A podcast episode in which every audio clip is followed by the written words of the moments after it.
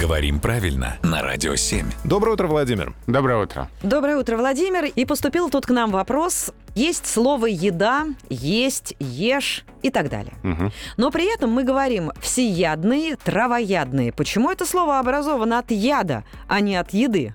Типа травоедный должно быть и всеедный. Но на самом деле и слово «яд» связано с глаголом «есть», и когда-то «яд» просто означало «еду». Яд? Да. М. Это на самом деле все слова одного корня, и можно вспомнить, что был когда-то старый глагол «ясти», то есть «есть», и в современном русском языке осталось слово «яство», Ой, я тоже о нем подумал. а значение «отрава» появилось позднее, и появилось, ну, как вот такой эфемизм, то есть как замена нехорошего слова. Испорченная пища. или намеренно испорченное, или непреднамеренно испорченное.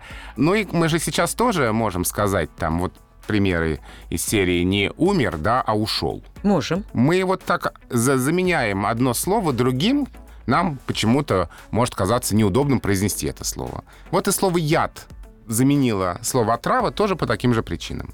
И еще одна интересная языковая параллель, ее Лев Успенский приводит, э, известный ученый, писатель, популяризатор. А он говорит о том, что у французов слово «яд» связано с латинским глаголом, означающим напиток. То есть тоже, видите... есть мы не такая- одни такие, Мы да? не одни такие, да. Мы заменили еду словом «яд», а французы питье словом «яд». В общем, модель такая же.